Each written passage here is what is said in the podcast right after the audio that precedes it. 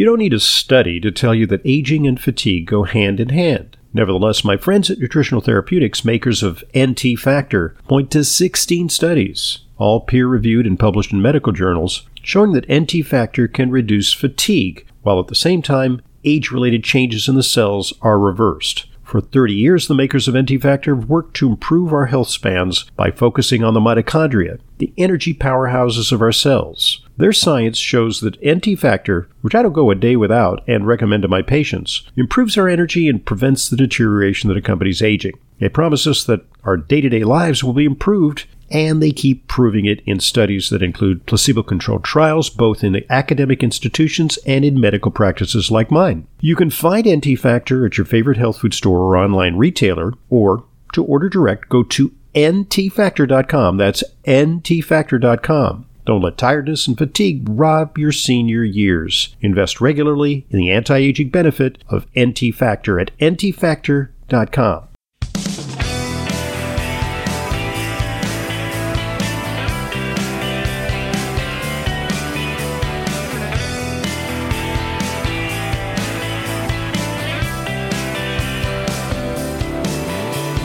Welcome to today's Intelligent Medicine Podcast. I'm your host, Dr. Ronald Hoffman.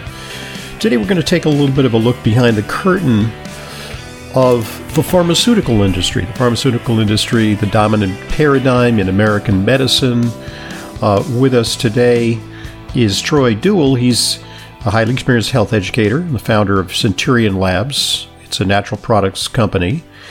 Uh, and he, however, has extensive experience in the pharmaceutical industry. And uh, the result of his experience has led him to embrace a more natural approach to optimizing health. Uh, in terms of his uh, background, uh, he holds uh, a Bachelor of Science from the University of Alabama, uh, condolences on uh, the retirement of Nick Saban, and also a master's degree from Regent University. Uh, he's also of interest. Uh, he's an athlete, a, prof- uh, a professional soccer player formerly. Uh, he was a teacher and a coach before entering the pharmaceutical industry. So the the theme is medicating our problems away. Pharma Insider offers alternative view. So Troy, it's a pleasure having you on Intelligent Medicine. Welcome. Yeah, thanks for having me, Donovan. Uh, I'm super excited about being here. Well, okay, uh, Troy, uh, tell us a little bit about uh, your experience in, in the pharmaceutical industry. What did you do, and you know what led to your? It sounds like there's some degree of disillusionment because you became uh, an advocate of of natural uh, approaches to optimizing health.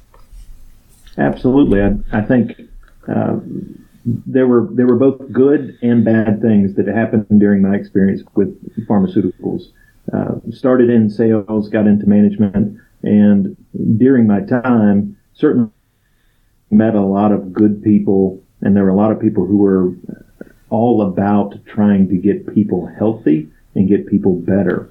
But there were also, uh, it, it seemed to be a mentality where a lot of times we were relying so much on the medicines, we took the personal responsibility piece off of individuals. And a great example of that is going in and talking with a physician one time and seeing him in the back and he was out back smoking cigarette and he was uh, eating donuts. Somebody had brought in donuts. So he was eating donuts and smoking a cigarette and he was raving and super excited. And this is at a, at a teaching hospital because he had found out that there was a new medication that would help lower his cholesterol. And having that conversation, it was along the lines of, I don't really have to change anything that I'm doing because I can take this cholesterol medicine and it will cure everything that I do. It'll, it'll take away any consequences from my actions. And I think that has been probably the biggest issue that I saw within pharmaceuticals is this notion that a pill is going to change everything that we do and no longer allow us to have any consequences to our actions and to our lives. So, uh, no longer did you have to worry about your diet. No longer did you have to worry about exercising. because you could take something to overcome it. And that certainly was a discouraging piece to see and hear with some physicians, not all, but I think even our our health insurance and insurance companies fall in line with that. There's not as much uh, value to being uh, proactive with your health as there is in being reactive and treating conditions instead of trying to keep those conditions from ever coming up to begin with. Indeed. I mean, I think that really sums it up.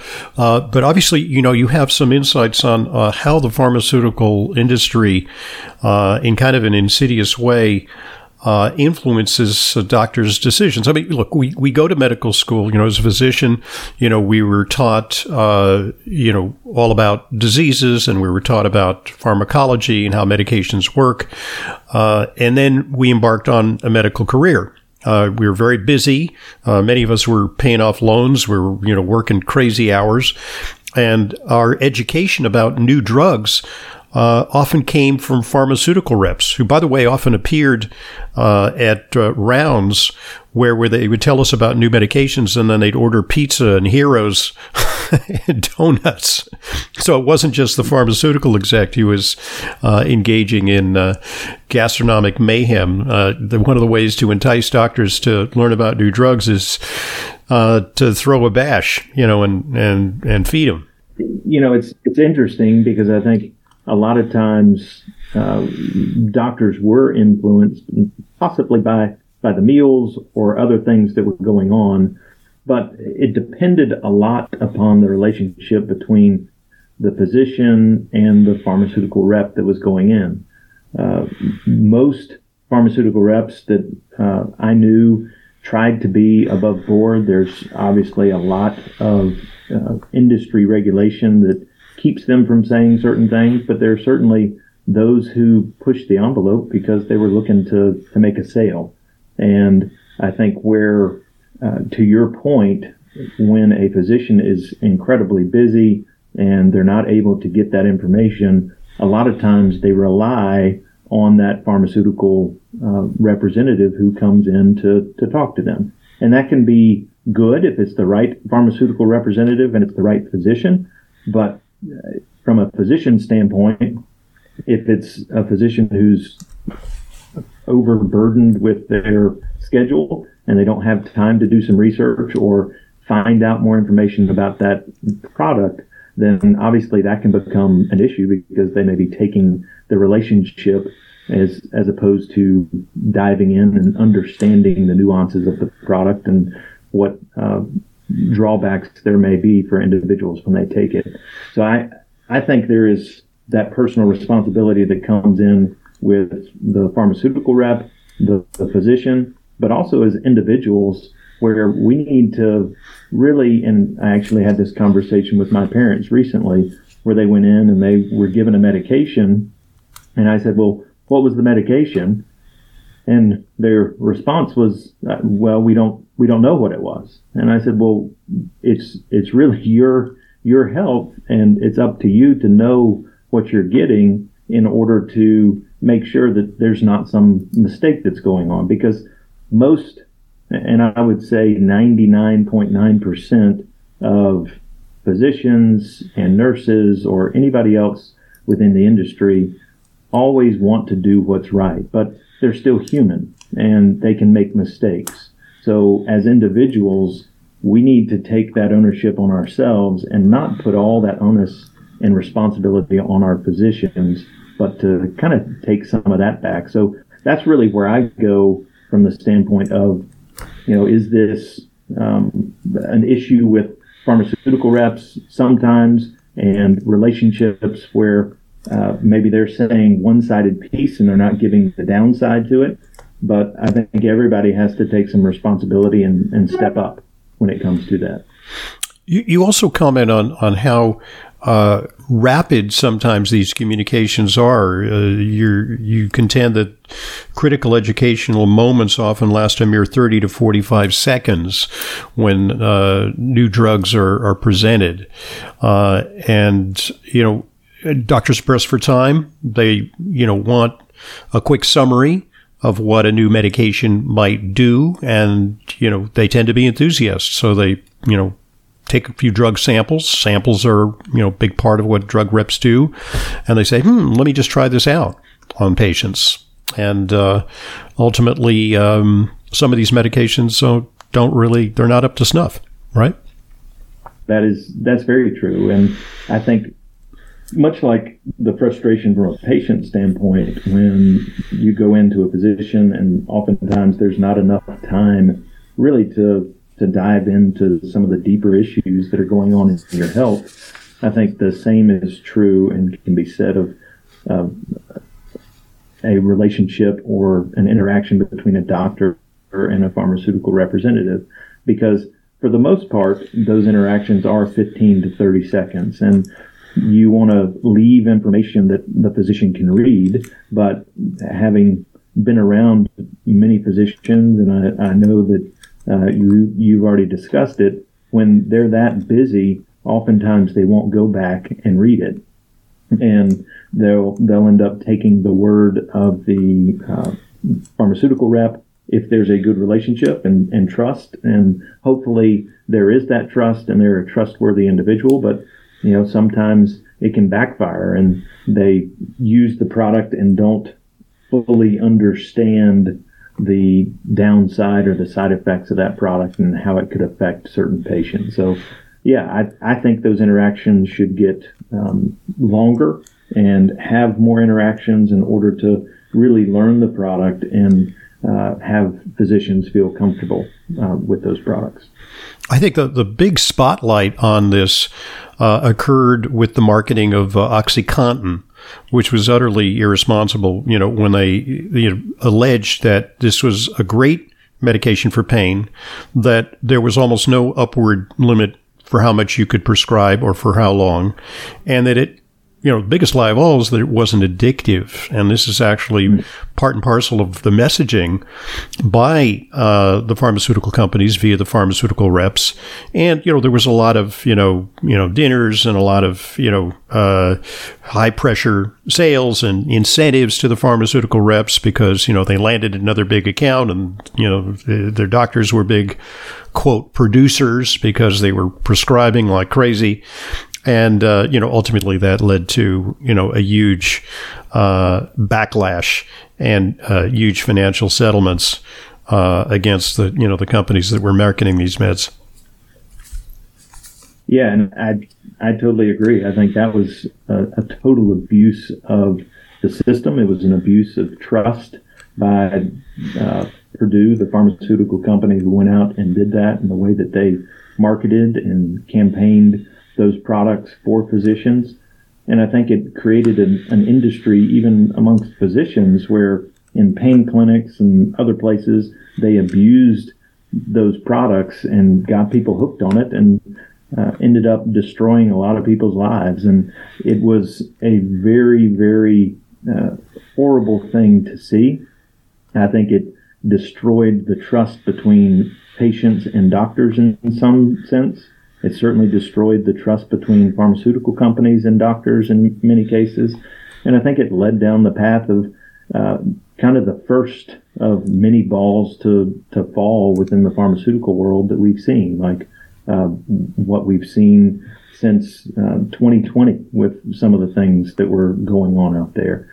And it just created a, a, a system of distrust, I think. And it's unfortunate because a lot of times there are products that bring lots of benefit uh, to individuals and can help them in an interim until they get back on their feet. And I think we we changed the whole mindset of medicine from where this is supposed to assist somebody to get them back to health instead of being their health and uh, total trust and reliance on that product. Indeed. Uh, yeah, I mean, I think in the wake of this, uh, there was a 2019 Harvard study that kind of threw a spotlight on this challenge, on these challenges, and um, it unearthed uh, issues of transparency and fraud that really have kind of undermined public trust in the pharmaceutical industry. You know, the United States is one of the few countries, I believe it's the United States and one other country, New Zealand, that allow DTC, direct to consumer advertising. So, you know, especially when you're watching shows that are kind of geared towards an older population, like, you know, people, young kids don't get their news by sitting down in front of the TV at six o'clock and watching the news dutifully for an hour.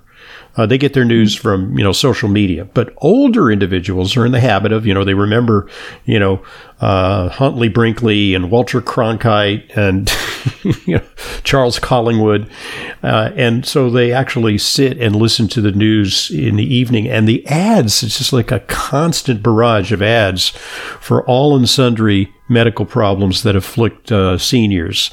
Uh, you know, whether it's uh, urinary incontinence or you know, uh, you know, whatever. So, what's your take on these ads? I mean, don't they have a? It's kind of ask your doctor about this medication. Well, what it basically does is it drives sales uh, from a kind of a grassroots level, from a consumer level, rather than putting the doctor in charge of what medications people should be on. Doctors are pressured to prescribe medication because patients pay a fee to see the doctors. They expect a prescription or something, and not just you know bland reassurance that maybe they should lose some weight, exercise more, and eat a healthier diet. Absolutely, and I, I think it honestly is a is a symptom of our culture where, again, we we want something now. We want results now. We want our food now. We, we don't want to wait on any results. And we think that a pill is the, the magic thing that will change our lives when the truth is we're typically we're treating only symptoms and we're not getting to the problem, the root of the problem that comes along with these things. And and I know plenty of physicians who talk about instances where they knew that the product was not right for the patient, but the patient and the patient's family came in and they heard about it and they researched and you know they they wanted to pressure the physician into prescribing that product and a lot of those physicians who are well grounded and very strong individuals resist that temptation to write it uh, especially if they feel like there's another route that they can go but then there are some that I know that, that will cave to that pressure and they say, well, what's it going to hurt? The FDA has, has done all the research on, on it and they know that it's safe and it's effective and they can get it out to the patient and they uh, end up just kind of caving to the pressure instead of doing what maybe their gut or instinct instinct uh, says is best for the patient in that scenario and they they'll change their plans based on the input from the physician, or not from the physician, from the from the patient. Indeed, you know, because there is, uh, and it's an unusual situation because uh, we have a pro a for profit uh, system in this country, and the benefits of a for profit system is it creates a bonanza for the pharmaceutical industry, so they can do a lot of R and D, and maybe they can come up with amazing new medications, but they're expensive and uh, this drives up uh, healthcare costs. Uh, the incentives are aligned towards more medication, do more, not yeah. do less.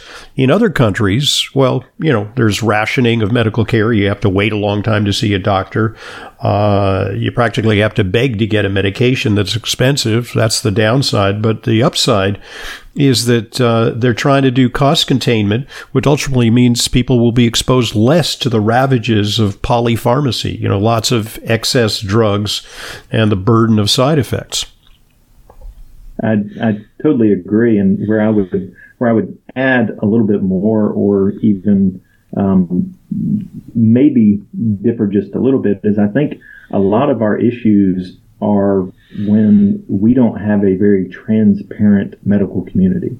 When you go in as a patient to a physician, you have no idea how much you're paying for any of the services you've taken. You have no idea how much you're paying for the medications you're taking because we have insurance that basically covers over everything where I may be taking a product that's $2,000 a month for the insurance company, but for me, I pay a copay of $10 or $25 and you no longer have control over your health care because you, you no longer have to worry about those financial incentives that come along with it. And I think if you if you pull back that piece, there would be some remedy to it because I'm going to certainly care a lot more about taking this medication and I'm going to see if it's really something I need to take, if it's going to cut into my budget a lot more. The, the other piece that I would say that is probably um, even bigger is the capture of the FDA. So the FDA being captured by pharmaceutical companies and mm-hmm. basically 99% of their fees come from pharmaceutical companies. So yeah. That's it just could, could you explain how that works? Because you know a lot of people think, oh, you know, it's a government agency, it's funded by the taxpayers, but actually, uh, in some ways, uh, I liken the FDA to uh, the um, the privateers uh, of you know the time when uh, England and France and Spain were contesting for the trade routes, and the English Navy you know was overextended. So they said, "Hey, you can be a pirate." And you can raid the ships of our, don't raid our ships, but raid the enemy ships. And you can keep, you know, all the plunder for yourself. that may be an mm-hmm. extreme example, but, you know, in effect, uh, there it, there is regulatory capture because uh, it's a pay to play system. The pharmaceutical industry is paying for the FDA to review their studies to get drug approval. So it's it's kind of an inherent conflict of interest, isn't it?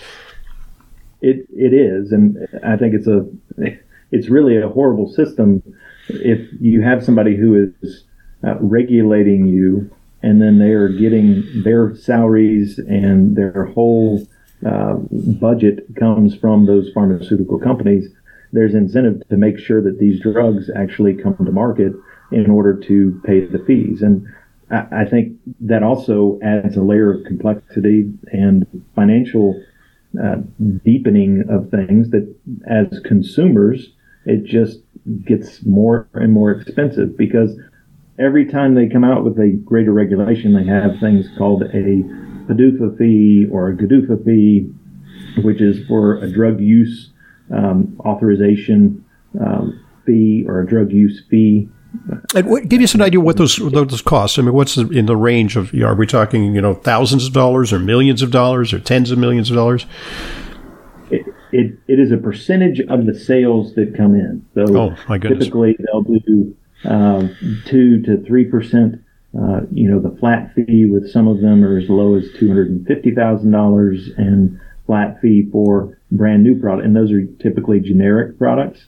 But for the brand new products, it's typically a million dollars uh, for a flat fee, and those go up, and they're percentages, and they have to pay it every year. Mm. So it's a it's a huge tax and burden on those pharmaceutical companies, but at the same time, if you're getting your whole budget from it, then there's a bit of a, you know, we don't want to be too hard on them because if we take this product off the market or we don't allow it to come to market, then it could affect our budget. Exactly. affect our, our, our, piece of the pie. I think a lot of people don't understand how that system works. And moreover, uh, typically, uh, a career path for someone who works for government. You know, you, you get a, a, a G whatever, you know, salary, G, I don't know, G mm-hmm. seven, eight, nine.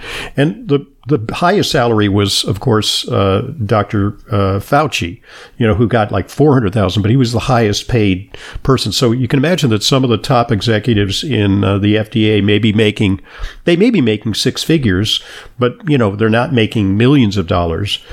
Uh, but they they can have a career there where they uh, regulate the pharmaceutical industry for a few years, gain a lot of experience about the ins and outs, uh, and then retire with some some sort of government pension, uh, and then go work for the privates, making five or ten times more than they made working for the government, and they know the the fix is on. They know how to get it done when it comes to drug approvals because they were the ones who were wrangling with the pharmaceutical industry from the inside before, right? So it's a revolving door. Right. And, and, and it also comes down to relationships. So if you go and you're working with the FDA and then you come out and you want to work in the private sector, then you've got the relationships to say, hey, this guy and this company is doing things on the up and up, and all of a sudden you're not necessarily looking uh, as intently at something as you you might have. Um, and I, I think not only that, what, what, you're talking about with the high salaries, but there are uh, there are incentives for some that allow the scientists and uh, medical practitioners that they get a percent of sales or they can own some of the patents or mm-hmm. Some of those things that go on because I know um, some of that was revealed with Dr. Fauci and what was going on in his his realm. Yeah. Well, in, in the vaccine realm, that's a whole different thing. Okay, great stuff. Uh, we, are uh, our listeners know that we we divide our podcast into two parts. Uh, our guest is Troy Duell. Troy uh, is an experienced health educator and founder of Centurion Labs, uh, which is a maker of safe, effective, and affordable healthcare products. And uh, Troy has deep experience in the pharmaceutical industry uh, and is sharing some insights with us about uh, how things work. Uh, in part two, I'm going to talk a little bit about uh, potential solutions for how people can empower themselves uh, to uh, stay ahead of entrapment by a paradigm that ignores lifestyle at the expense of putting people on lots and lots of medications. I'm Dr. Ronald Hoffman, and this is the Intelligent Medicine Podcast.